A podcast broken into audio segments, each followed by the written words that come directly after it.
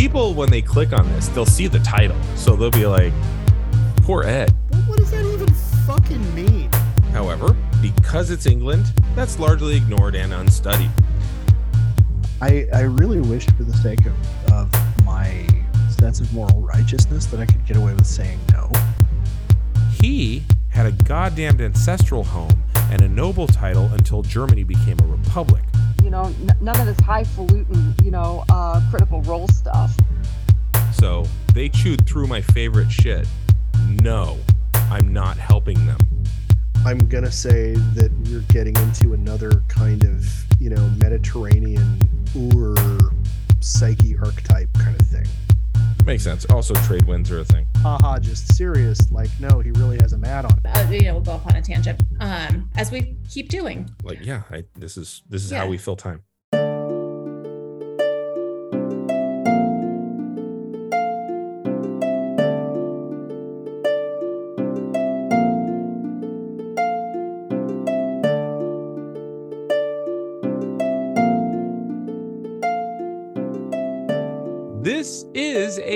History of time. Where we connect nerdery to the real world. My name is Ed Blaylock. I'm a world history and English teacher here in Northern California. And um, I don't know if you can hear it on, on the other end of the microphone or not, but um, uh, I, I am I am now a little bit uh, stuffed up um, because I am I am on the recovering end of um, I don't know what, but uh, it was a an upper respiratory up in my sinuses illness that uh, stole my sense of smell for not quite two whole weeks. Um, and I tested negative for COVID like half a dozen times. Um, but uh, yeah, I my my sense of smell went away on a Tuesday morning during my prep period. Uh, I noticed it as it was happening because I was actually eating my breakfast as it just went poof. And um, last night um, was the the first night that it mostly my my sense of smell and taste almost completely came back, and I have never been so happy in my life to have orange chicken as I was last night like like a a would something fell into place or something like fell away. And and it it was it was a transcendental experience having it come back. Um so yeah that's that's where i am. My morale is a whole lot better now. Um and i apologize to our, our audience for any sniffling you you may have heard in our last episode and and probably will hear here here here here. How about you? Well, I'm Damien Harmony. I'm a U.S. history teacher at the high school level up here in Northern California. Uh, and I finally figured out how to properly print out miniatures and terrain via my 3D printer. Um, so a couple years Oh back, hell yeah! a couple years back, my kids, uh, aunt and uncle bought them a a 3D printer for kids kind of thing. And Okay. I was like, how can we repurpose that a bit to do stuff that we all want to do? And it's kind of sat fallow. Producer George came and helped me out quite a bit um, and did what he could. He and his child, they do a lot of resin printing and things like that, which is pretty Mhm. amazing. Um, and then my uh, co-star uh, and and the the host and referee of Capital Punishment, uh, he came over um, because Oh, cool. he was he prints like just for funsies all the time. He said, "Hey, I got some ideas for this thing. Can we try it?" Absolutely. And we spent a, a large chunk of yesterday uh just going over the printer and and trying it and then trying it again and you can kind of see Mhm. this like progression of the evolution of us being able to do it. Yeah, it was pretty cool. So All right. um, I tested it out and printed a sci-fi wall that I found a file for somewheres, and it worked really, really well. Uh, so I'm All very right. happy to to be able to do that. That's awesome. So is it a is it a uh like a plastic uh spool printer? Like Yep. okay, filament. That's what I Mhm. was looking for. Mhm. Very So- cool. Yeah. So Cool. I'm very happy about that. Showed that to my kids today. And they were happy. Awesome. So yeah. Anyway, when right. last we talked, uh, there were big doings going on uh, economically uh, in Japan. Yes. And uh, it was bleeding its way into the toy market, or rather, there were huge reactions uh, against Japanese economic success on this side of the Pacific uh, by Yeah. people who had forgotten that World War II basically made it so the rest of the world was 20 years behind us. And then in the Yeah. intervening 30 years, they some of them started catching up. Um, and yeah and, and- and it was it was very scary to Mm-hmm. um, a number of people interestingly they, didn't they didn't raise the same alarm bells when you know germany uh started catching up or when the uk started catching up but there for some reason um the japanese miracle uh was was especially frightening Mhm. so and I don't know. Yeah, um, and I mean, there's there's the obvious explanation. I and I kind of wonder if the rapidity of it, um, might have. Well, I don't know. Rapidity. Germany also had a pretty fast I uh, rebound. say Yeah, So Germany's um, success is a thumb in the eye of the Soviet Union, and you literally have a city Yeah. broken in half, and you literally have a country broken in half over that's that a good point. ideology. Yeah. So All right. Yeah, see, that makes sense. I could see Western Germany's success being our success, England's success kind of being our success because those are both NATO countries. Yeah. Now that being said, you also didn't have 60, 70 years of just entrenched anti-English and anti-German sentiment riding through our laws and and Yeah. infecting Californian especially sensibilities, but Yeah, uh, Particularly. most of America's sensibilities regarding um, Asian immigrants uh, and then Japanese immigrants, more specifically in uh, Yeah. California. So Yeah. So, um, and we've we've talked before. We t- you know briefly kind of talked in the last episode, but we talked in more more detail uh, in the BattleTech episodes about the uh, kind of cultural fascination that that also happened at the same time. Uh, there was the Shogun miniseries in uh, 79, uh, 79 or Right. 80 yeah, uh, which was a huge big deal. Um, interestingly, Netflix uh, is going to be doing a they they they're doing a remake of that uh, as a limited series uh, next year in 2024. And a part of me kind of wonders, you know, hmm, I wonder, I wonder why why they've chosen that like we do here. You know, why why are we seeing that again now? um but it was it was a huge cultural moment the you know uh miniseries in in 80 um there was on, and I believe on Netflix there was a samurai TV series that went up in the last two three years. Um, Yeah. So it could just be a oh that succeeded. Let's bring back something that we already have access to, or yeah we can and buy i the think rights I, cheaply. But that doesn't mean that's the only thing. Like, why is there a Yeah. samurai movie? Well, and I think that might be in response to the Viking TV series that are going on. So there could be a few things at play yeah uh, as Yeah. well as the fact that uh, Abe is dead. Um, he was assassinated, uh, Yeah. if I recall correctly, by Yeah. uh, the uh, the what are those people called? Uh, I don't want to say the, the basically the followers of Sun Myung Moon.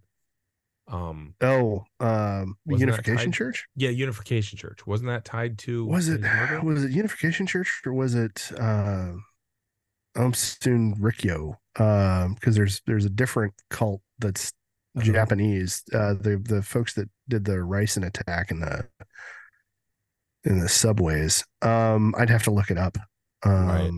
But yeah he he yeah.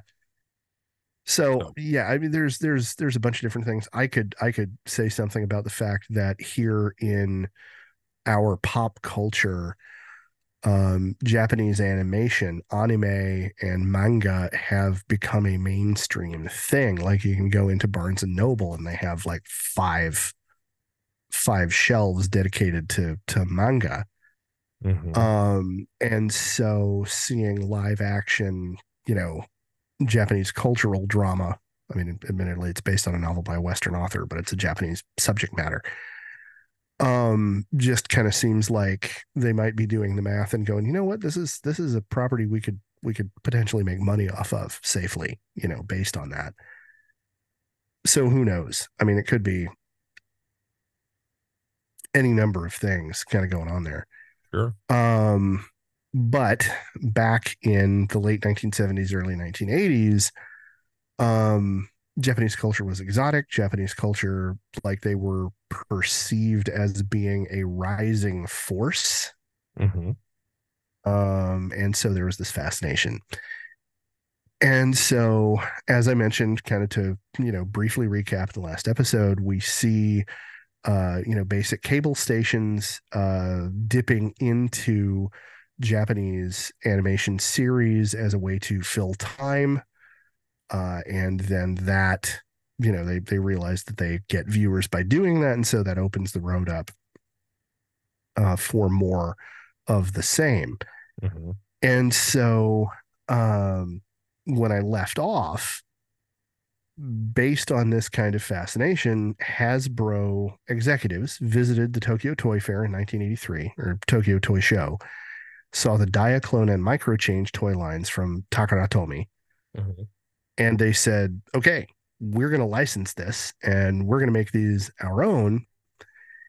And uh, they went home and to market this new toy line, they did what they had already had success doing with the G.I. Joe toy line. hmm And they went to Marvel Productions hmm and Sunbow Productions uh, to to make another cartoon series. Right. Now, in the case of the Transformers show, they then went to Toei Animation Studios in Japan, who was the studio. They're they're an anime studio that was already very well established. They were an old name in anime. Um, and they were actually uh, the studio that had produced the Mazinger Z series, which was one of the ones that had been picked up uh, by Nickelodeon and turned into Tranzor Z here in the States. So um, the Transformers cartoon series was produced by Marvel Productions and Sunbow, partnering with Toei. And Toei were the primary animators for the first season of it. It's an American cartoon series Right. to advertise Japanese designed toys that is animated by the same studio that created Mazinger Z, on which Tranzor Z was based. So it's Japanese animation for an American written and developed cartoon that's based on Japanese designed toys. It's it's this weird kind of loop thing going on here. Yeah, I think I get it. I mean, so it, it I mean, because you get to the point where like there's distribution studios, there's filming studios, there's you know Yeah. stuff like that. Like I, you know, and and there was that one time that a WCW wrestler wrestled a WWE wrestler for the ECW championship on an MCW show uh because a judge ordered it. Like so Yeah. Yeah. I'm not a stranger to such things, sir. Yeah. Oh yeah. Um so and I and I want to I want to take a minute to talk a little bit about the Transformers Mm-hmm. as a property as as the storyline got developed and again this was a cartoon series that was fairly transparently um designed to be a marketing method for a line of i don't know roughly six or seven inch tall you know toy cars that transform into robots and back right Right. and the writing so the animation is being done by toei studios so if you look at the art style of the show um i hold the transformers responsible for an entire generation of nerds uh it- it's like a gateway drug for getting into anime okay um the storylines are very Western. Uh, remember that uh, we have we have two two sides. Right. Uh, we have the Autobots who are all good guys. Okay. There are some of them who are a little more sarcastic. There's some of them who are, you know, kind of kind of shoot from the hip, uh, you know, a little bit run off the rails, don't always follow orders kind of guys, Mhm. but they're all good guys. Right. Like there's there's not an anti-hero amongst any of them, right? Mhm. And then on the other side we have the Decepticons who are the bad guys. Yes. Um notably, um only Decepticons uh took the form of aircraft, Mhm. at least at first. Right. And- until you had the Aerialbots. Yes. and also oh god was it it was i forget its name now but it was a shuttle a a space shuttle that also was a Right. big lizard thing Oh, uh was that one of the Dinobots? no no no what No, a no. dinobot um it was it was a space shuttle and it had like a a, a bird's head almost Oh, yeah yeah, I think I I yeah. hmm Yeah, I'd have to look it up. Um that I'm trying to remember whether it was Gen 1 or if that was that might have been a Gen 2. it was early in the Um, cartoon so that's all I okay. know. Yeah. All right.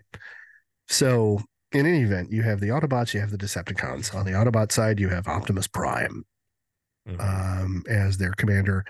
You have Megatron as the commander on on the Decepticon side. his, his name was Sky Lynx. That's what it was. Oh, okay. All right. Yeah. And then um all of the plot lines for the Mhm. show uh they'll occasionally have one like the the introductory 3 episodes. I think it was like 2 or 3 episodes long for the for the intro. But then every every other episode after that is 25 minutes self-contained plot you Mhm. know um the decepticons are always out to conquer the world uh destroy the autobots you know cause havoc you know subjugate Right. humanity Well, and Uh, always to get energon cubes. There was an Yes. energy uh, uh shortage apparently. yeah they they had to they had to find energy sources and then convert them into energon to f Mhm. to fuel themselves so it was for them for them it was like finding food Right. um, which is really interesting. Which I hadn't even thought about this, but this is a TV series in the mid '80s. Hmm Uh, after we had been through two oil crises Yes. in the Yes. decade prior. And again, Huh. it's American cars for the most part. A few Italian ones. Um And some, well, remember the RX-7 was like yeah, was my say guy. a So few yeah, Japanese ones, Yeah. but it was largely just American cars or yeah, cars that Americans drove. I'll put it that way. Mm, Those mhm. are your Autobots, you know. yeah. Whereas, yeah, And the Uh, and the Decepticons were recognizably um, U.S. fighters, yes, uh, twin tail like F-15 type. Yep, yep. Uh, Although the okay, the Autobots they had Yeah. Sky Lynx. That was Yeah. the the shuttle one that that Yeah. like it didn't turn into a human. It turned into a talking something or other. yeah. But there was also Jetfire. You remember Jetfire? Yes. There was Jetfire. Jetfire was a later release. Was he? Because he was. he Gen was 1. not he was not there. He was Gen 1, but he was Mhm. not part of the original line. Oh, okay. The original the original release line and his appearance in Marvel Comics there was a whole storyline about Mhm. oh my god, there's an airplane who's an Autobot Right. and he had amnesia and like Right. The the Decepticons were trying to get him because obviously he's got to be one of them because like he's got wings. Like I mean, come Mhm. on, hell. Um, And he was hella old, if I recall correctly. yeah, there was some there was some issue with that. Now the Autobots and the Decepticons were alien sentient robots um Mhm. who'd crash landed a long, long time ago and you know been in stasis. Right. and so we have a very clear uh uh moral boundary Mhm. between good guys and black, bad guys. It's very black and white. Um, they fight with each other. Like the toys all have some kind of laser rifle or some other kind of energy weapon or something. And they will shoot at each other, but in the cartoon, you know, nobody, you know, they, they get they get hit, they get injured, nobody ever gets killed. Right. they can get Um, repaired. they can get fixed because they're robots they can get fixed um and the collateral damage is never never focused on like Right. Right. you would you would see collateral damage when something was about to fall on a character right if if Sure. sam witwicky and his dad were about to get crushed by masonry you know one of the autobots would have to run and catch it right yeah. Yeah. but but you never see anything like the Avengers Battle of New York where it's like, oh my god, the whole city is being fucking wrecked, right? Right. You know, the the collateral damage is not itself a story point. Sure. Sure. Okay. No, it's the stories are largely relationships between the the Transformers themselves and Yeah. between Spike Sam and uh the the Autobots. Like Yeah. And they're I think they had a handicapped friend as well. Yeah. Uh one of my and for whatever reason, you saying that reminded me of one of my favorite lines from the original cartoon. Mm-hmm. uh Sam Witwicky says something to Bumblebee about, man, we made it out of there by the skin of our teeth. And Bumblebee blinks and goes, I didn't know human teeth had skin. and and like, you know, for a for a cartoon aimed at like nine year olds, that was like there's some there's genuine kind of cleverness there. Sure, like, sure. you know, I've carried that one with me. For some reason that has taken up space in my head for decades. But Hmm. you know, but it's it's very much an animated like GI Joe is. It's very much an animated series pointed at nine and ten year old, primarily boys. Right. Right. Um, there are very clear cut, you know, good guy, bad guy issues. Bad guys are always doing something bad. Good guys are always, you know, uh, uh, there is no moral ambiguity anywhere, right? Um, characters, you know, good guy characters might have moments of like self doubt that drive them to run away or, Right. you know, face some kind of internal challenge, but, you know, they never, they or never, again, just amnesia or mistaken Yeah. identity. Like, or, oh, oh, yeah, that's okay. I'm mixing up. Am I mixing up, or are was there a different name? Not Jetfire, Skyfire. Was that is that one of It those? that was his animated name? Because I know there's a might have been the difference. Jetfire. It, it but- might have been the difference between the comic book and oh, the okay. show. Yeah, because Skyfire was friends with Starscream, and they'd actually hit the Earth earlier than the ship crashed. Yeah. But then Starscream like lost him or something. I think he fell into a, a, a crevasse or Something. yeah. something icy. Like he he yeah. OT'd. He had kind of Captain America kind of kind of thing. Uh, it's funny. I OT and you went with uh, Cap. Yeah. Um, but uh, but then because I remember uh, Starscream went looking for him, couldn't find him, and then he thawed out for reasons I can't remember. Yeah. and and then he helped Megatron at first, and then and and yeah, then he he meets with uh I think Sideswipe. Um Yeah. I could be wrong. Um and then and then he realizes how bad the Decepticons are. Yeah. But like, yeah, and he's the he's the he's the plane, the only Autobot plane. And yeah, he Yeah. he always struck me as very Robotechy. Because because he, he he was, but I'll I'll get to that. Oh, okay, sorry. But yes, so- because there's there's there's it, yeah it, we're we're we we got a ways to go before I, I can get to that point but yes as a matter of fact um you may recall that his design did not include a full face in the way that most of the autobots had Yeah. And there's a lot of red and white on him. yeah yeah that's Um, color scheme stuff which is a little bit less important but the Mhm. the the humanoid looking face or not humanoid looking face is a is a bigger deal uh Right. design wise Right. So, but yeah, the- Um, the, the, my point being just that um he you did have some moral ambiguity within that character because he had lost Yeah. his faculties to remember. Yeah. Yeah. Right. Yeah. Uh, but but it all got sorted out in the end, for lack of Mhm. a better term. So, um, and in the same way, that's the same kind of storyline that you saw all the time on the GI Joe cartoon.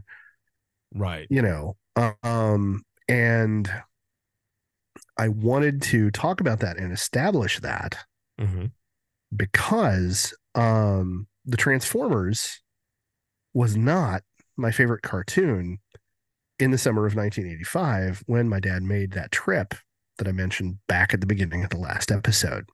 Okay. All of what we've been talking about is a setup for my my my main subject here, which is in March of 1985, Robotech debuted at four o'clock in the afternoon after G.I. Joe, but before Voltron.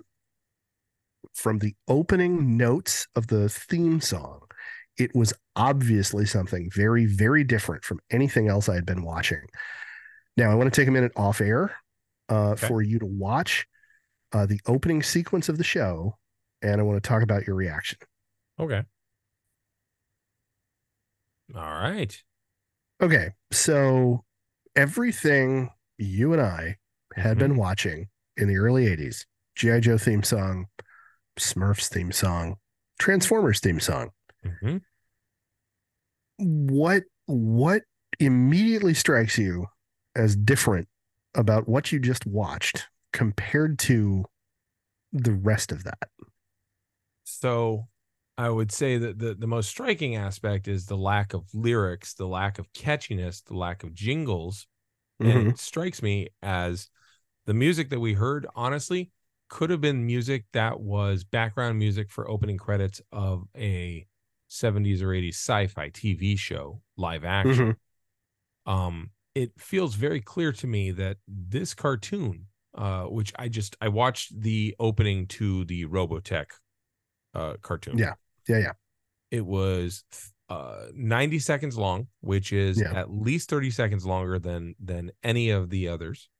Mhm. Um, I think most of the others clocked in around 30 to 38 seconds. yeah. So it's like um, a full minute longer. Yeah. Yeah. And and it's clear to me that uh this cartoon was not made for children. Or uh, Yeah. its originality. Mhm. Like that that that shit ain't for kids. Like the angles that it took, Yeah. the the colors that were used, the like it it is not made to market toys toward children. Right. You know, just knowing what I know from GI Joe and Transformers, like Right, not okay. made to to market toys toward children. Okay. So yeah, the the Robotech theme, it's it's orchestral, Mm-hmm. yes, right? As you mentioned, there's no lyrics. Um the the Transformers theme song uh immediately starts by explaining to us who are the Transformers, right? right, More than meets the eye. Autobots, Decepticons, like it's the whole rundown, everything you need to know to follow the plot of of whatever story you're going to watch right. has been handed to you Mm-hmm. rather rather handily in that theme song. GI Joe, Right. same thing, right? So it is not. It I mean, is shit. GI Joe had actual narration. yeah, Like, that's true. That's a good point. Yeah, Straight up narrated it. yeah, Like, just straight up explaining shit. Yeah. Um, and now I, I want to. You you mentioned um what I what I find interesting that you that that came came out in your analysis was Mhm. the uh details the angles and the animation in in the intro um there was a lot more i'm going to call it technical view Quite so. Yeah. like like the angle looking at the the nose gear of of the veritech from underneath as it's as it's about to get as launched.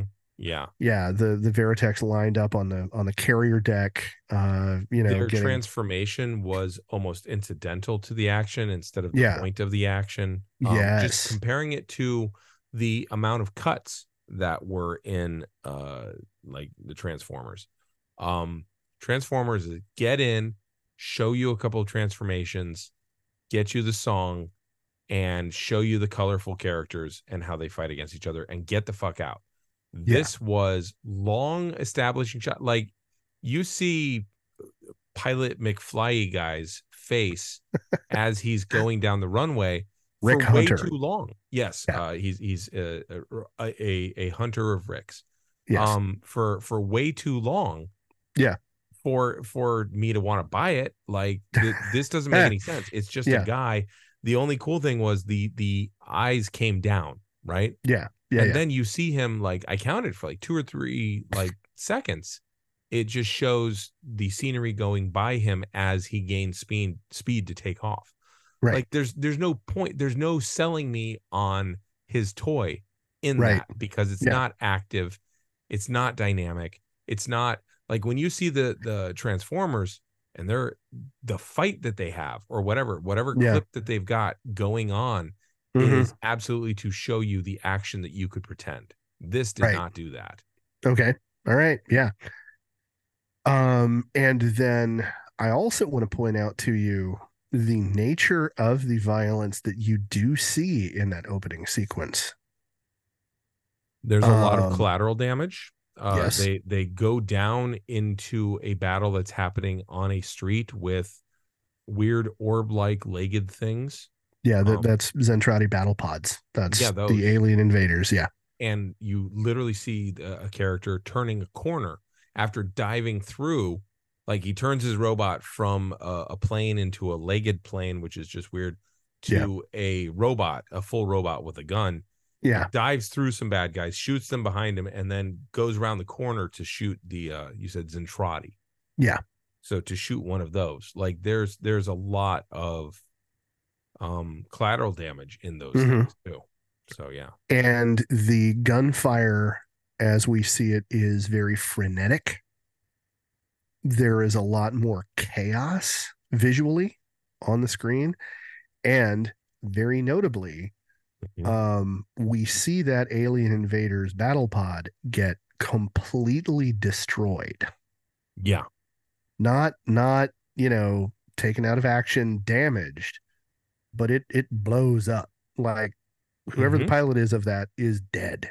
Right. Like- if if there's a pilot. I see I thought they were robots. No, So Uh, we're we're gonna yeah. There's there's I'm I'm gonna be spending a lot of time in this episode talking about the the backstory and and lore Very here, cool. um, because it, it's important to the to the points I'm Sure. trying to make. I also saw a weak effort at a woman um moving her hair in a way that might be beguiling but it was like it was almost like she got bored of the the gesture halfway through it Eh, Well, yeah, that's that's um it was yeah. It, it's it's a visual introduction to one of the principal characters of the series. And it's less about her trying to look beguiling and more about she's just trying to get her hair out of the way to do her job. yeah in in in the really- context. Yeah. Yeah. It's it's much more naturalistic okay in a way.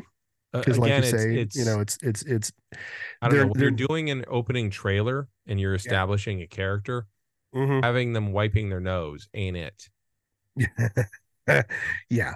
and she was doing the equivalent of that with her hair. She's just like, Yeah. get out of the way. Like, Yeah. not her pointing at a screen, not her doing cool computer shit or yelling into a microphone, Yeah. just moving her hair. Like, so yeah, that did. there's there's there's a lot to be said about the um treatment of women as Mhm. characters in in in the series and in its source material um but we can get into that later Mhm. but yeah um so yeah it is it is very much like you can you can tell from so many cues this this is not meant to market anything to anybody Right. right um and so robotech was a quantum leap narratively and in terms of um characterization and and on, on all kinds of levels compared to everything else that I had been watching up to this point, uh, Robotech was like graduating into secondary school. You know, Yeah. so to as briefly as I think I can get away with um, explaining kind of what what the storyline of it was. Uh, prior to the beginning of the show, and and all of this gets explained in in the very first episode. Um, there a basically World War Three breaks out Mhm. and um, all of the all of the different nations of the world are fighting against each other. And uh, in 1999, if I'm remembering the timeline right, Okay. um, there is there's a battle going on in the middle of the Pacific between you know aerial forces of two two of the different alliances. And in the middle of that battle, which is uh, narratively very reminiscent of Midway, Okay. um, for anybody who's studied the history. In the middle of that battle, uh, all of a sudden, an alien, a massive alien spacecraft, like a mile long alien spacecraft, uh, comes plummeting through the atmosphere and crashes on Macross Island in the middle of nowhere in the Pacific. okay. And so humans at are fighting each other, then suddenly alien spacecraft space Yeah. crashes. yeah this Okay. this wreck crash lands and um the the investigation of the spacecraft shows that uh whoever built it has a technological base vastly superior to humanity Okay. shows that um they are giants Oh. Shows that um you know and and basically just scares the crap out of everybody it leads to an immediate ceasefire and formation formation of a unified world government hmm and uh, an an international coalition of scientists and military people all rush to Macross Island uh, in order to investigate the wreck and try to reverse engineer the alien technology. Okay. Okay. Now, from that World War III scenario and and that incident, we now time skip. I want to say ten years, some Mhm. some number of years. I don't remember the timeline as well as I should. And um, we, humanity, the the United Nations Space Forces, have succeeded in rebuilding and and figuring out how it works. They've they've figured out how to how to how to operate and rebuild the alien warship,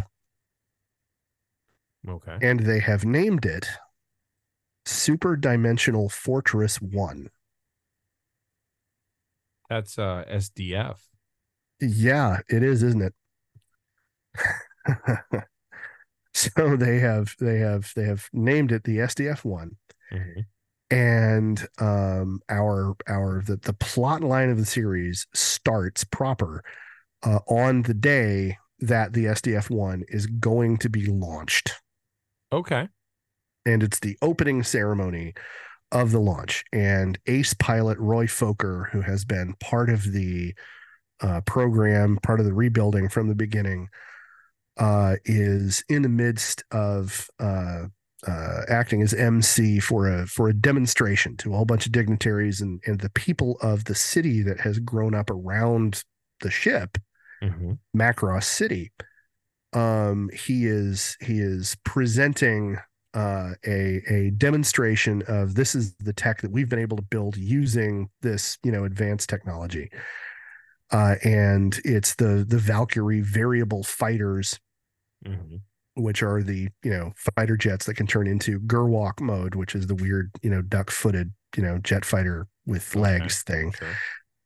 uh, and then they can turn into robots. Now, what they're not telling the general public is the whole reason they've built the you know 20 foot tall robots hmm is because we're going to need 20 foot tall robots to fight against the foot soldiers of whoever these aliens are because again the aliens are giants So the aliens are 20 feet tall. the and so aliens are yeah robots are Okay. yeah sized That okay, that, that. makes sense. I was in seventh grade and had been friends. I had made friends with some of the nerds in my school, and we were playing the Palladium Teenage Mutant Ninja Turtles, and then Yeah. one of them pulled out the Robotech play uh, player's handbook, yeah and so there was there, and it was you know the days of the charts, you know. So oh yeah oh yeah yeah my TSR Marvel. They had their their Palladium TMNT, and somebody had the Robotech uh role playing game. right There was so much fucking tech spec to that. It was just Oh. ridiculous. But oh I yeah remember. I remember talking about them saying the word Zentradi and, Right. and talking about how tall they were. Yeah. So this is all making making some sense. okay so um Were they blue? Were they like a weird blue? They yeah. Uh well some of them were. They had they had weird variable kind of skin tones. Okay. I'll, I'll get into it in a minute. So um in the middle of this uh demonstration a uh high performance civilian aircraft comes, you know, blasting through the airspace and, you know, pulling off these aerobatic maneuvers and it turns out this is our protagonist Rick Hunter who is a civilian air show pilot who is like Roy Fokker's, you know, uh, little brother from another mother. Sure. Now Roy Fokker. It's Yeah. spelled like the airplane. Yeah, Okay. Yeah. Did I ever tell you we used to use that airplane to swear without swearing in my geology class? I love that. That's oh, awesome. great. We we would find so many ways to swear without swearing. Um, so That's that when we would get in trouble, Yeah. we would have the plausible deniability. Yeah, no, and like so it. it. was, yeah, what's up, Fokker? And then uh, yeah. get over here. What the hell? What are you using that word? What? We're both huge fans of World War One fighter planes. He calls me Sopwith. I call him Fokker. What's what's the What's what? oh god What man? yeah. Yeah, no, that's great. That's so it was it was good. um I'm trying to remember who the who the, the uh, British ace was. At some point in the like early 60s, he Uh-huh. was giving a talk to a group of of uh, uh, young ladies, some Uh-huh. some group of you know female students or something, and uh, and he's and he's talking about some part of the Battle of Britain. was it Billy Bishop? Because he's I don't know. I'm, Okay. I I want to say it was something It might have been Baden. I want to say the last name was like Baden Powell, but that's also Boy Scouts. But anyway, so he's Albert He's- Ball, he's- maybe. maybe Anyway. he, he's he's describing how you know him and his flight group were heading out, and he says, and uh, when we see the we see the Fokkers coming at us, and uh, Well, see now you know he's not from Manchester because he didn't say Fooker. Yeah, well, yeah, and the uh, and and the and the matroness, the you know, uh, uh, you know, chaperone, I guess, uh, you know, interjected to say, um, you know, I should I should clarify, uh, girls, Fokker was was the name of the aircraft, and and without skipping a beat, he looked right at her and said, well, uh, yes, ma'am, you- you're correct, Fokker was was an aircraft, but these Fokkers were flying Messerschmitts. Okay. Wait, Messerschmitts had to have been World War II though, right? Well, yeah, yeah, this okay, was this was this was talking about Battle of Britain stuff, but oh, yeah. okay. I, Yeah. I was I, you said a British soldier, I or British Yeah. pilot. I immediately went to like World War One aces. So Oh yeah, no, no, he was he Okay. was Battle of Britain guy. Um. So anyway, Roy Roy Fokker, um, and and Rick Hunter, Mhm. and um, Rick, uh, basically winds up. Well, so they're they're they they have a back and forth, and then in the middle of the launch ceremony, as as the ship is about to take off Mhm. uh, all of the crew we we cut to the crew and we have you know the ship's captain and the primarily female officers who were running everything aboard aboard the the bridge um all of a sudden all their sensors start going off and alarm klaxons are are going off. And uh a massive alien fleet uh folds into existence uh, on on the edge of the atmosphere. And uh, they immediately, you know, send try to send all the all the civilians to to shelters to to you know get away, and the Veritechs all you know get get launched and the beginnings of a battle start, and in all of the uh, chaos, uh, Rick Hunter winds up in a a Veritech, Hmm. and uh, you know winds up kind of having a Luke Skywalker or Anakin Skywalker, you know, oh hey, this is pod racing kind of moment. Sure, sure. Um, and to to cut back on the amount of of unnecessary detail I'm going into, uh, the the battle culminates with the SDF one uh trying to fold away and and use the alien faster than light drive to it's like okay we got to we're going to get away from here get away from the civilians we got to get over. We're they're trying to go to the far side of the moon. Mhm. they activate the fold drive and the ship folds but it takes with it a huge chunk of the island Hmm. including a pair of aircraft carriers in the harbor and most of macross city Oh dear. because the fold doesn't just take the ship it's a sphere It's of a sphere, space that right, it so affects just carves everything out. and when they come out on the other side Mhm. they're not on the far side of the moon they're closer to jupiter Bit farther. yeah Okay. so um Now, like do the Cylons track them down? Because so Yeah. far, what you're describing is very Battlestar Galactica to me. it, it is it is Yeah. yes um and yes um Okay. there is constant kind of having to fight off attacks from the zentradi as they are trying to get their way back to earth and they're everybody like from the highest level of command down to you know the the grunts in the non fighter jet robots because Mhm. there's the Veritechs, then there are Destroids, which are you know ground pounder robots with big missile pods or gigantic cannons or whatever.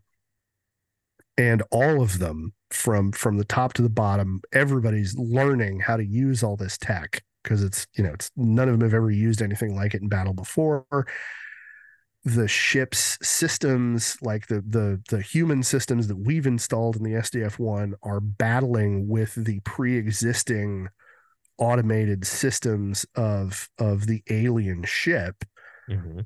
and so you know trying to figure out how to get full control of the ship which is kind of semi artificially intelligent um and so it's this it's this struggle on that level Mhm. um as they're trying to get back to earth at the same time they immediately have to round up as many of the civilians as they can, get them into the SDF 1. Because again, it was built for giants and it's a mile long and it's this vast fortress of a, of a battleship. Okay. So there's an awful lot of empty space in it. So that means that they're able to essentially take the chunks of the city that were teleported with them and bring them inside the hull of the ship.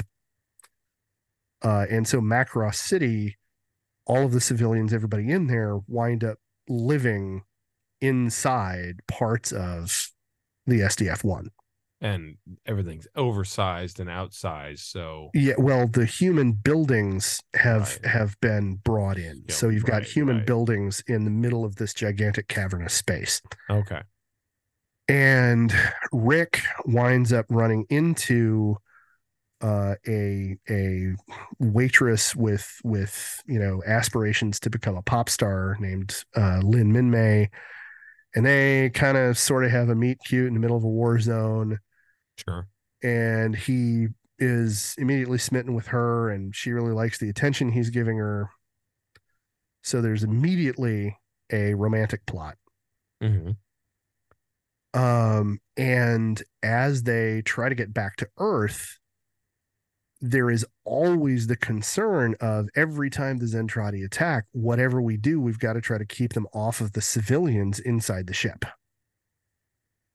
Okay. You know Right, the the right. the things that we're able to do the weapon systems that we can bring online are limited by the fact that there's whole portions of the ship that are being inhabited by non-combatants and we don't we don't want to attract zentradi attention to them okay Now, the Zentradi, all of them Mhm. are giants.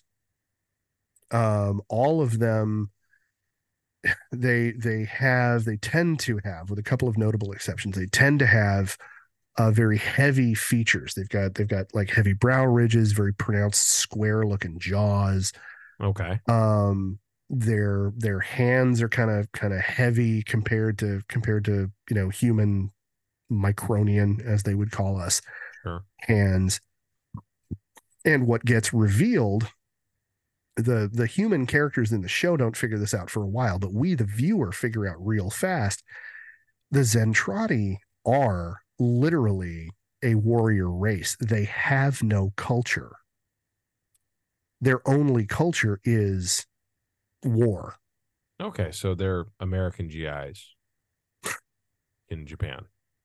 Eh, well yeah like Bigger, broader features, mhm, war culture. Yeah. Yeah. Huge weapons of war that they brought over. yeah You're keeping trying to keep Um, civilians safe with them. Okay. Yeah. And um they fight in very rudimentary war machines that uh hit really hard but don't don't take damage very well um especially like the grunt level ones hmm are are very much glass cannons Okay. um, and individual soldiers will wear body armor and carry like you know a big rifle. Hmm but um you know the micronian mecha are much more focused on you know we've spent all this time training the pilot. We got to keep the pilot alive. Sure. so the, so there's an ejection system right? No there is no such thing in any zentradi war machine. There is no ejection system it's it's armored enough that like okay you can shrug off a hit but you know. And and the reason for this is zentradi are all cloned soldiers. And every zentradi soldier is effectively about four years old. Oh, okay. they are they are pumped out of the clone vats as physical adults having been hypno trained all the basics of everything they need to know and and their entire world is orders from your superior um and you know going out and fighting and then you know coming back and rearming and going back out and fighting and that's it Right. Like you said, there's there's only warrior culture.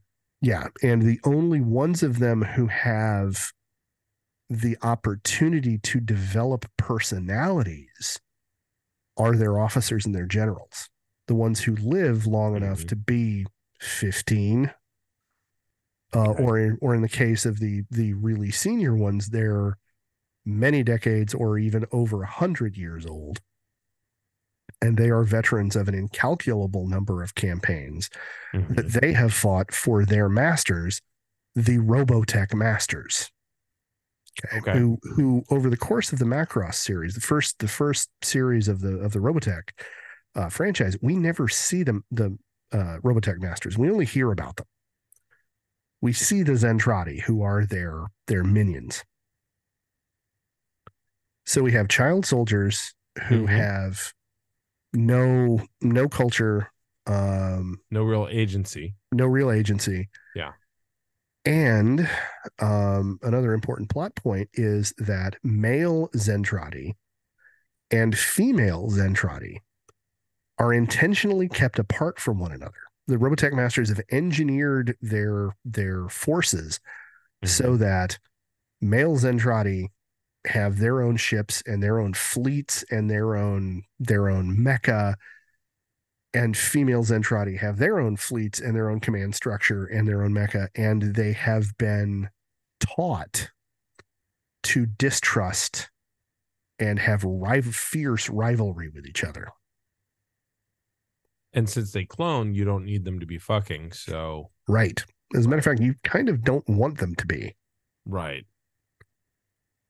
So, um, over the course of the series, uh, two of the uh, two of the commanders of the Zentradi forces switch sides, after after Lin, Lin May succeeds in becoming a pop star, um, and transmissions of her performances are picked up by the Zentradi, for whom the experience of a pop concert is more effective psychological warfare than anything else we have ever experienced in all the ages of human warfare against other humans. Because it is colorful and it's musical and it's bright and like why why are you doing this? What kind of weapon is this? What what kind of combat training is involved in these vocalizations like the, these are literally the conversations they're having and the realization that hey wait a minute um there's there's more to our existence than than anything we've been allowed to do leads to a whole huge chunk of the Zentradi invasion forces switching sides. Okay. So we have we have heel face turn. Right.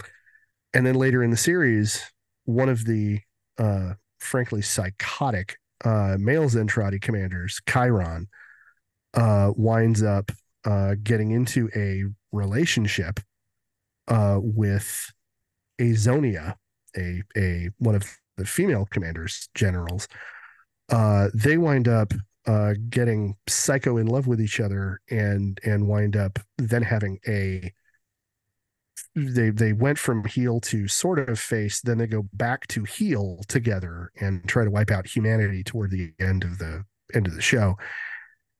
Um and so so there is not a these are the good guys and these are the bad guys. Like right. from the beginning we see the experience of being a zentradi and like there's something deeply fucked up with their their existence. They they they have no culture. They have been kept intentionally stunted mm-hmm. by the people who are using them as as soldiers in any number of meat grinders right? Sure. So um, and then at the end of the first series of Robotech, um, the determination gets made after uh, the SDF one gets back to Earth. Uh, the Zentradi, some of the Zentradi switch sides. The most of the Zentradi invasion fleet gets defeated then a group of Zentradi get get discontented with living as Micronians and like they go back to wanting to be giants and and you know breaking things. Sure.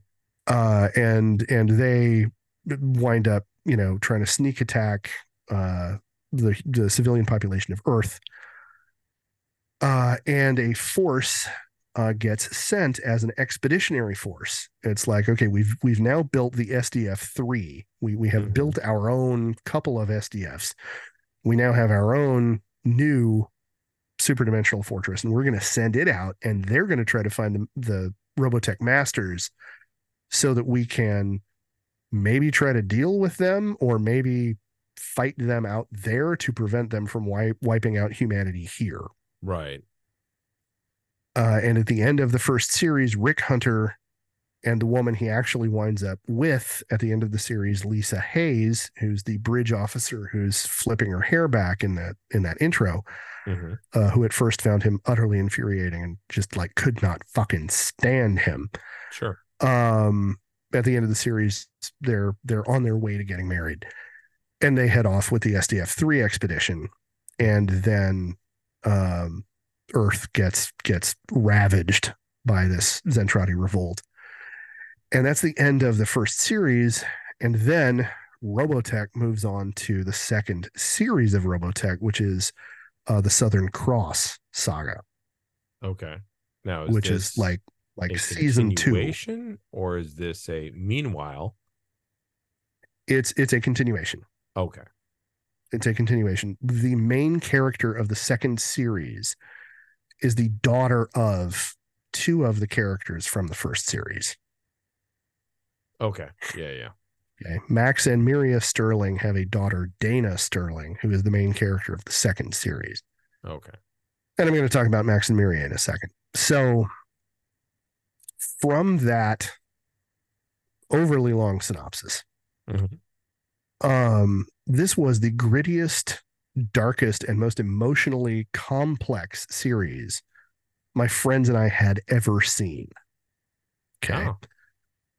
Oh, um two of the friends of the main character rick hunter is obviously the protagonist of, of the first series sure. two of his very good friends uh, who we get attached to within like the first four episodes of the show uh, ben dixon and, and roy fokker uh, both die spoiler alert for a series that's you know 40 40 years old Sure.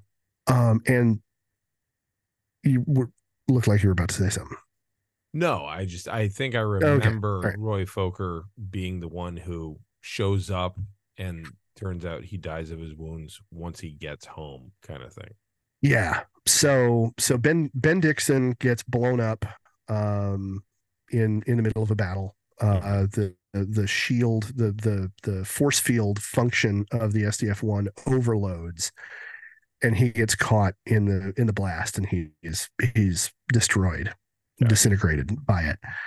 Roy Fokker um gets into a tangle with a Zentradi ace um and wins and then but his but his Veritech is like totally shot up. There's holes all over it. Right. He lands, he gets out of the cockpit and and he's going back to uh spend spend the night with his girlfriend, Mhm.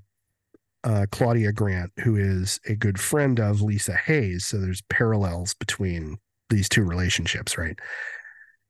And he gets to Claudia's apartment and as he's ringing her doorbell, the scene shifts to the crew working on his Veritech, Mhm.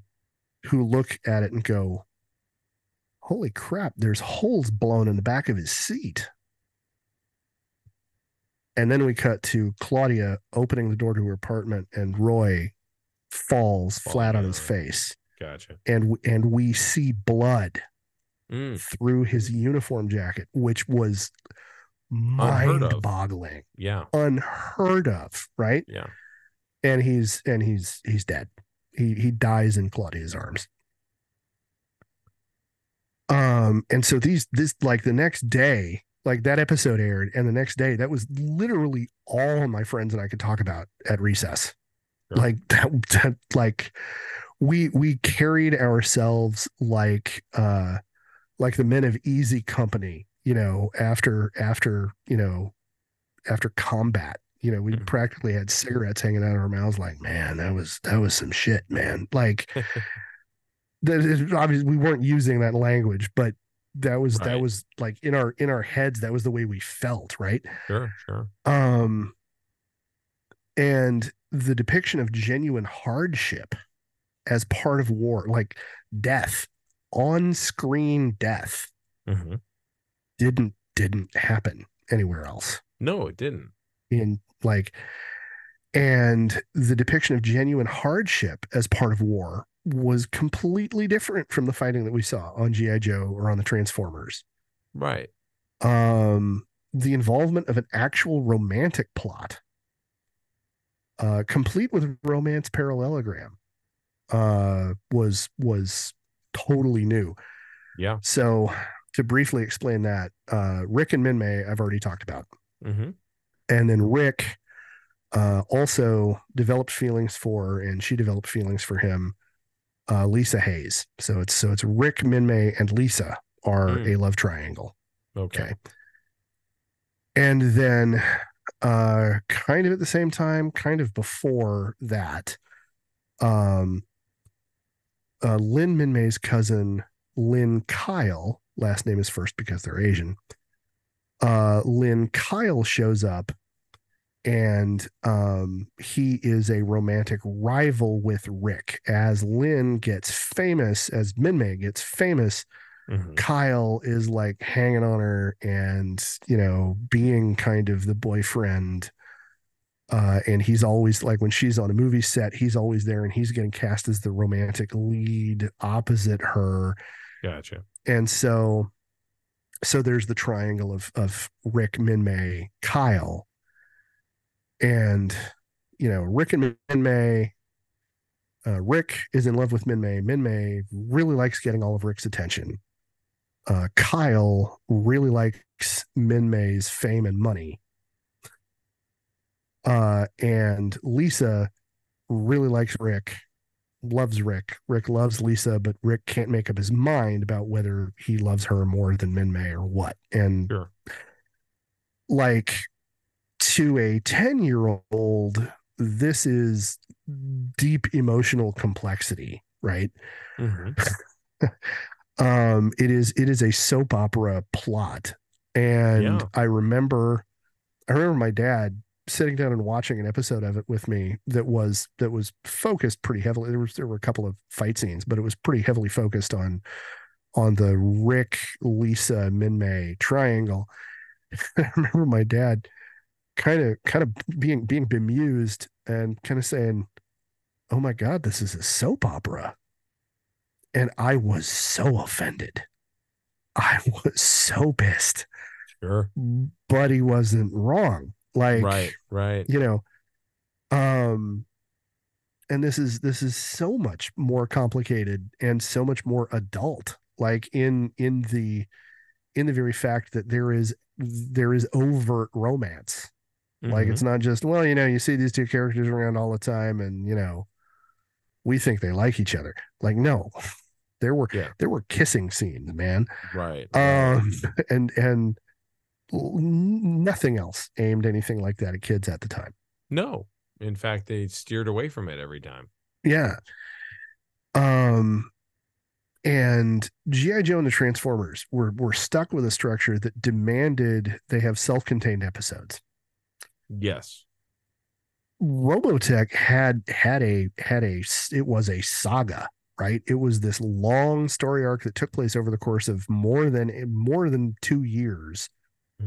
Uh, in universe, and showed multiple characters, especially Rick, um, because he's a protagonist, but but multiple characters changed and developed over time. In the first episode, Rick is a cocky, doesn't take anything seriously, callow kid stunt pilot Mhm. by the end of the series he's a he's a real leader and a sober veteran he is he takes over roy's position as squadron leader and he is he is the guy who's looking out for his men and and telling them you know this is the plan this is what we're going to do Right. um roy fokker has a full mentor arc that Mhm. culminates in his sudden shocking death uh max sterling is the like Rick is the protagonist and he is a really good pilot. Max is a genius pilot. He's not a commander, Mhm. but he is he is the most gifted Mac pilot there is. And he winds up uh he has a plot line with Miriya, who is a Zen, a female Zentradi ace, who they run into each other two or three times. She becomes obsessed with him because he's he's the only enemy she has not been able to defeat. Gotcha. Uh, and so they wind up having a whole arc that is a complete enemies to lovers arc that culminates with them getting married and having who becomes the main character of the next series. Sure. They have a daughter, Dana. Um, and she becomes an important plot point because at one point, uh, part of their gambit to get some of the Zentradi to turn is they show, hey, you know her. She's she's one of your aces. Mhm. Um, and you know you know him because he's he's you know the the mic the Micronian killer. Um, and by the way, here's what happens when they get together. They made a baby. Right. And what what? You know, Sure. um and and the the resounding shockwave through zentradi you know society in in the earth system is you know seismic. Um britai and exedore are these two you know general characters. Britai is the is the force commander at the outset of the series and exedore is his uh strategic genius you know planner guy. Um the two of them have a wonderful friendship dynamic that like nobody else in the zentradi society has because they're old enough that they have that they have developed that relationship um, they turn face against an even bigger set of heels um, and as i already mentioned azonia turns face then turns heel again after falling in love with khyron Right.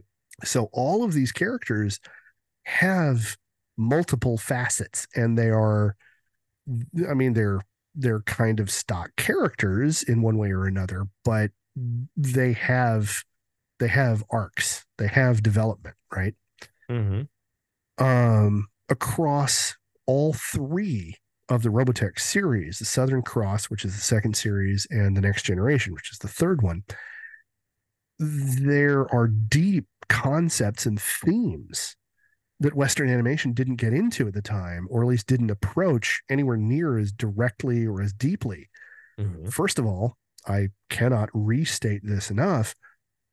All three series are very much anti war.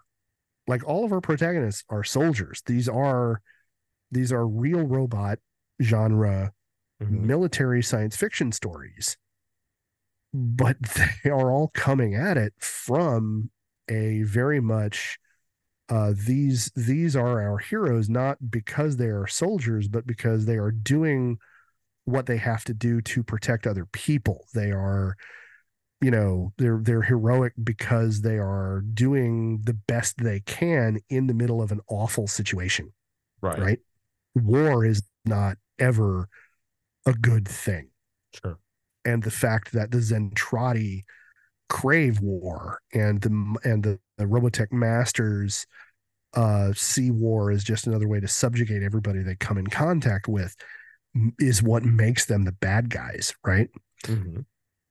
Um, Earth gets devastated by the Robotech wars, and we see it happening. We see, you know, the the buildings being flattened and and forests being turned into ash wastelands and and muddy muddy swamps. Mm-hmm. Um, and this is by the bombardment of the planet at the outset of the Zentradi invasion, then again at the end of the war.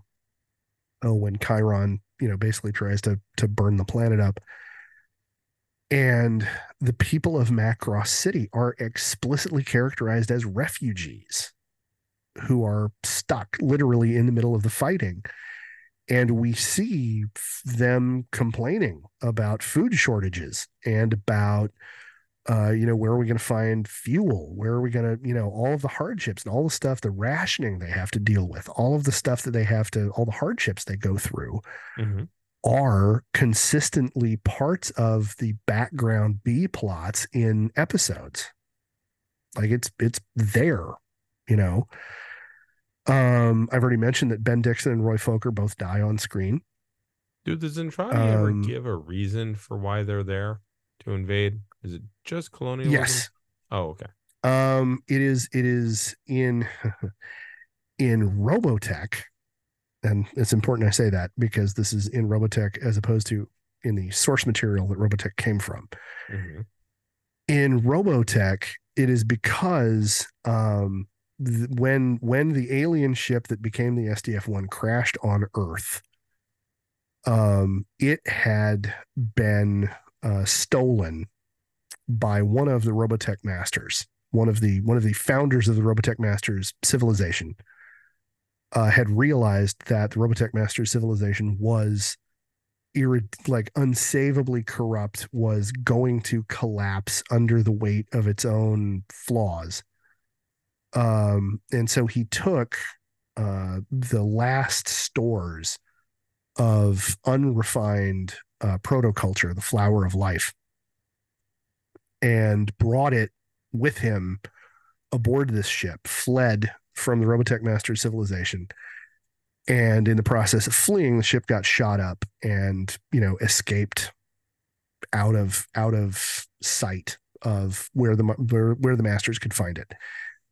And when the SDF-1 gets switched on in order to be launched that sends a signal out to all of the Zentradi forces in this sector of the galaxy who've been searching for however many years that we found them and that's why they show up is because they're trying to recover the protoculture Okay. So, So- th- yes, there okay. is there is colonialism involved. But it's more to chase down that thing. Yeah. Okay. Um So again, more with the moral ambiguity, to, quite honestly. Like yeah. it'd be one thing yeah. if they're just here to colonize and take and and ruin this stuff too, but it's quite another that they're looking for a thing. Yeah. Yeah. So, um, you know, and I've, um, you know, the, the culture clash Mm-hmm. that is going on here is, um, the Zentradi arrive in our system as an army of tank-born, cloned, artificial giants.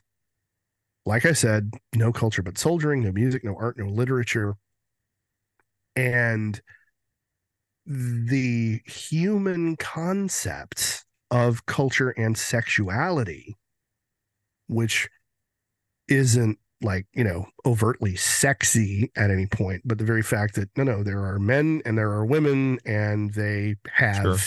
Yeah. romantic tensions with each other. like these ideas shock them to their core. Um, and it's worth noting that Khyron is a general at the old age of 15 Mm-hmm. in Zentradi society. And the average, like I said, the average Zentradi soldier is about four years old, four four years out of the clone tank. Yeah, it sounds very Jem Hadar. Very, yes, very much, very much indeed. Um, and in a way, um, I kind of want to say that the Zentradi are trope codifiers for a lot of the ideas that we see in the Jem Hadar, and um, and I want to say the Goa'uld, but I know I'm wrong, and I know Sean is listening, and he's he's just shaking his head at me in disappointment. But the uh the Goa soldiers in uh, Stargate, Okay. Jaffa, the Jaffa, also uh, they have families and they're and they're born and they're raised and they have childhoods and all that and they have a culture, but there's there's a lot of there's a lot of tropes that we see in the that we see codified in the Zentradi that get carried over in in these other places in these other ideas. Okay. So by the time my father came home with the Valkyrie toy, Mm-hmm. I was hooked on Robotech. Sure. And this this was a complete it it it had me narratively by my optic nerves. Like at, at four o'clock every afternoon, that was coming on the TV. Like I was fortunate that there was no scheduling conflict with like my dad was usually still at work of course at that point and and my mom was not watching TV at that time of day. Right. so I, I didn't I didn't have to worry about you know getting preempted by something else. Um but like my my family did not inculcate in me the habit of going to church but uh robotech um uh inculcated in me the habit of being in front of the tv five days a week at four o'clock Sure. like um and i mean it introduced a whole new uh uh it, it introduced a whole new vista of what a story could look like right Mm-hmm. um and so dad showed up with with the veritech and obviously it just it immediately went to the top of the favorite toy list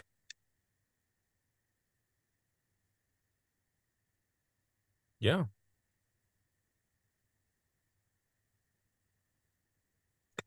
so now the reason for all that complexity is really odd well it's it's um it's it's obvious um on its face you already uh you already hit on it Right. that is to say that this was not originally written to be a kids tv series No. it became a kids TV series here in the United States because of the animation ghetto. Because if it's a cartoon, Must be. obviously kids. it's for children. Yeah. Um, in point of practical fact, uh, it was based on Super Dimensional Fortress Macross. A series produced in Japan by Studio Nue in 1982. Notably, the visual designer of the mecha and many of the characters in Macross is a man named Shoji Kawamori. And he also created the Transformers characters for the Takara Tomy toys line. Okay. Um, and so the series spent some time in development hell in Japan. Mhm. So uh, the studio Studio Nue who who made it had to work with a whole bunch of partners to finally get the funding to make it and distribute it and do all of that. And so Studio Nue wound up working with two companies in the end to fund it. Big West Productions Mhm. and Tatsunoko Productions. Okay. The show turned out to be a huge hit in Japan.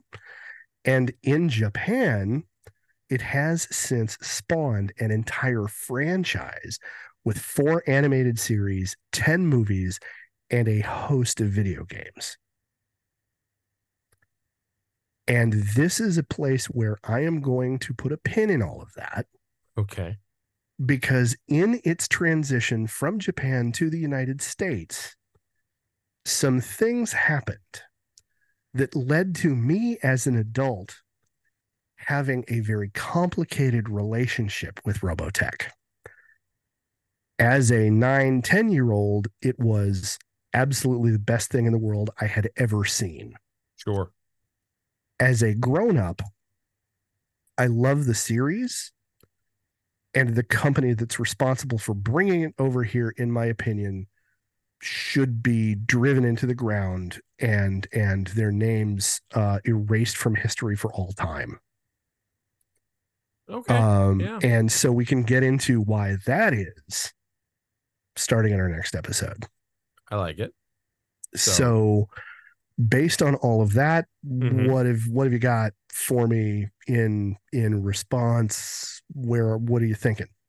So the series that was created with a ton of moral moral ambiguity was created by a ton of moral ambiguity. Yes. Like so um no, I I think you know the fact that again the the animation ghetto rears its ugly head, right? So you have essentially cartoons are for kids and cartoons ultimately, I mean you have two trope codifiers in the 1980s. GI Joe and Transformers. Yeah. All cartoons thereafter were for selling toys. So not only are cartoons for kids, cartoons are the commercials for commodifying these toys. Yeah. Um, I was just thinking of did you ever remember Jayce and the Wheeled Warriors? Yeah, I do Okay. remember that. so those toys were the only exposure I had to that series. So I actually fell over backward into it. Somebody bought me those toys, uh, a well-meaning adult in my life, I'm sure, who didn't know what I liked. Um, Okay, and fair. and those toys had magnetic feet on the the the men, and the men were only like maybe an inch and a half tall, and the vehicles Okay. were smallish, and the vehicles had like magnets on them as well. So that was kind of the gimmick was that they were magnetized on the top and on the bottom, and otherwise they were just kind of like cool looking cars, right? Yeah. So I don't remember much from that series at all, but I do know that once I found the series, I was like, oh, okay, cool. There's a cartoon for this too. And then I was able to name the characters that I had already had, you know, bought for me. Yeah. um the american system was such that the cartoon existed to sell the toys. That that was the thing.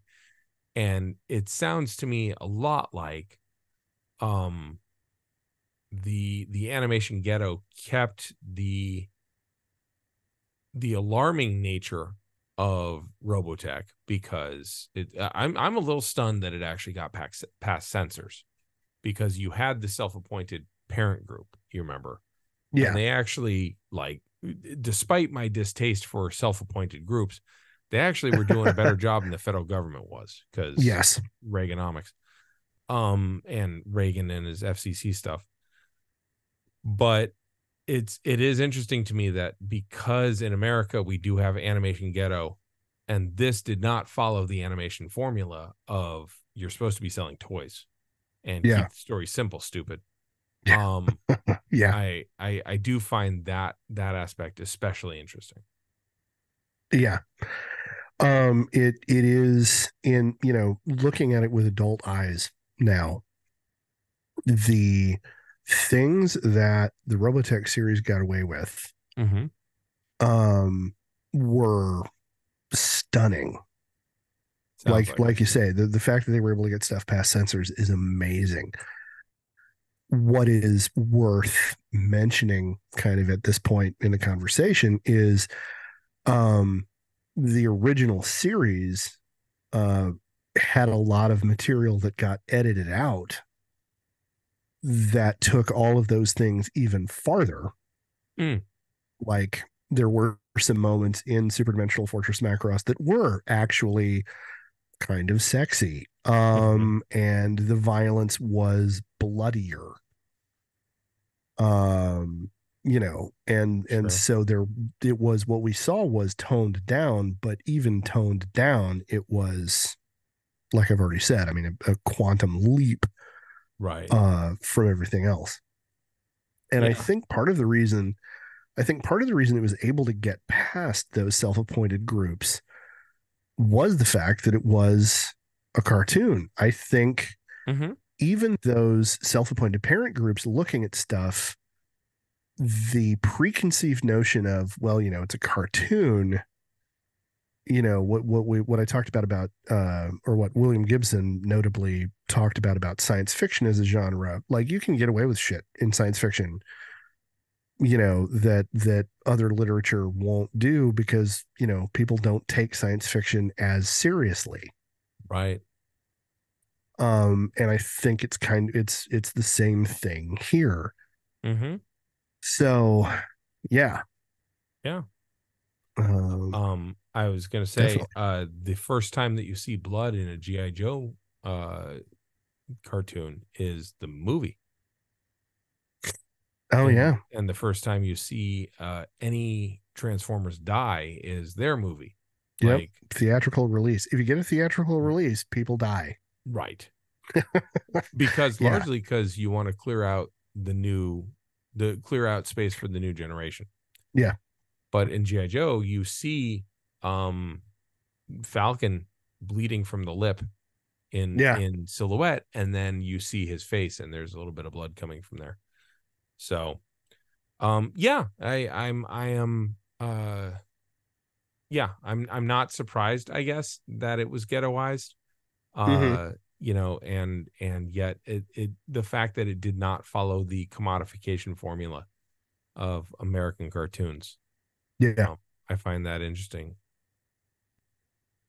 yeah well uh to to the credit of the guy who who brought the series over and Mhm. and was behind the idea to take three separate anime series and turn them into one long story arc uh and i'm going to talk more about him in the, in the next episode but uh he he takes a lot of shit in anime fan circles um and i'll get into that. But to his credit he did this as a labor of genuine love for the material.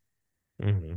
the the company that bought the rights to it like i said their names should be erased from history you know screw them all. But uh you know the the the act of of bringing the property over here i think came from a place of genuine love of the material and sure.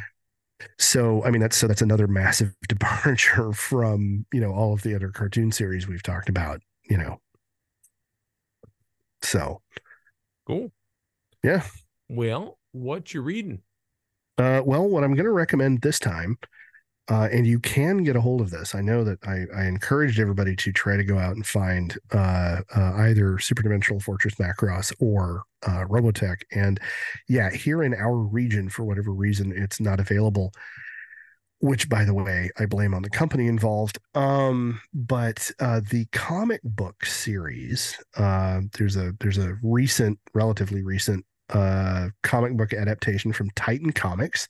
Mhm. I very strongly recommend uh, that you go out and uh, give it a shot. uh, Robotech um, from Titan Comics. So, uh, how about you? I'm actually going to recommend a pair of movies. Um, and uh, at present they're streaming on Netflix, but uh, I I think they'll end up going back to their studio streams. Um, a pair of movies I'm going to recommend is do them in this order. Watch Arrival. Um, I think you'll like it if you watch it. Uh, it's it's Aliens Land. Um, and it is a slow burn, not even a thriller, just kind of a slow burn drama. Um, you would think Aliens Land and it's lots and lots of action. It's not. Um, it's really, really well done. There's a lot of good character development, and there's uh, Is is that the one with the linguist? Yes, The, the link, yeah. I Yeah. I have not had the wherewithal to sit because I've I've looked at it in bed, and that's going to be really heavy. And I don't know if I'm if I'm if I'm intellectually ready for it. But okay, No, it's with your good. recommendation, okay, Yeah. And then I say rec I, I recommend also that you cleanse your palate with Pitch Perfect. It is it is a fucking gem.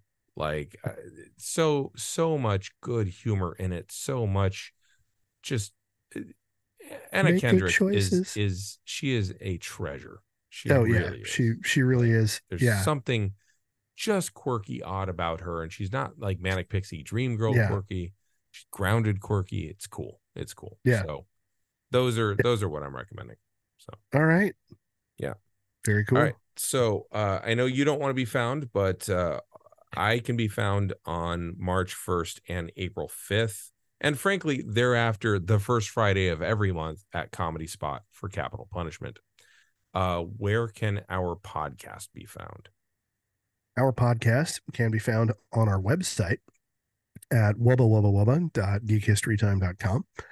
Uh, you can also find us on the Apple Podcast app or on Spotify. And wherever you have found us, since you're listening to me right now, um, please take the time to give us the five star review and hit the subscribe button and go back, take a look at our archives. We cover a little bit of everything and a Mhm. lot of a few things. Very true. Cool. Well, for a geek history of time, I am Damien Sopwith. And I am Ed Foker. And until next time, keep rolling 20s.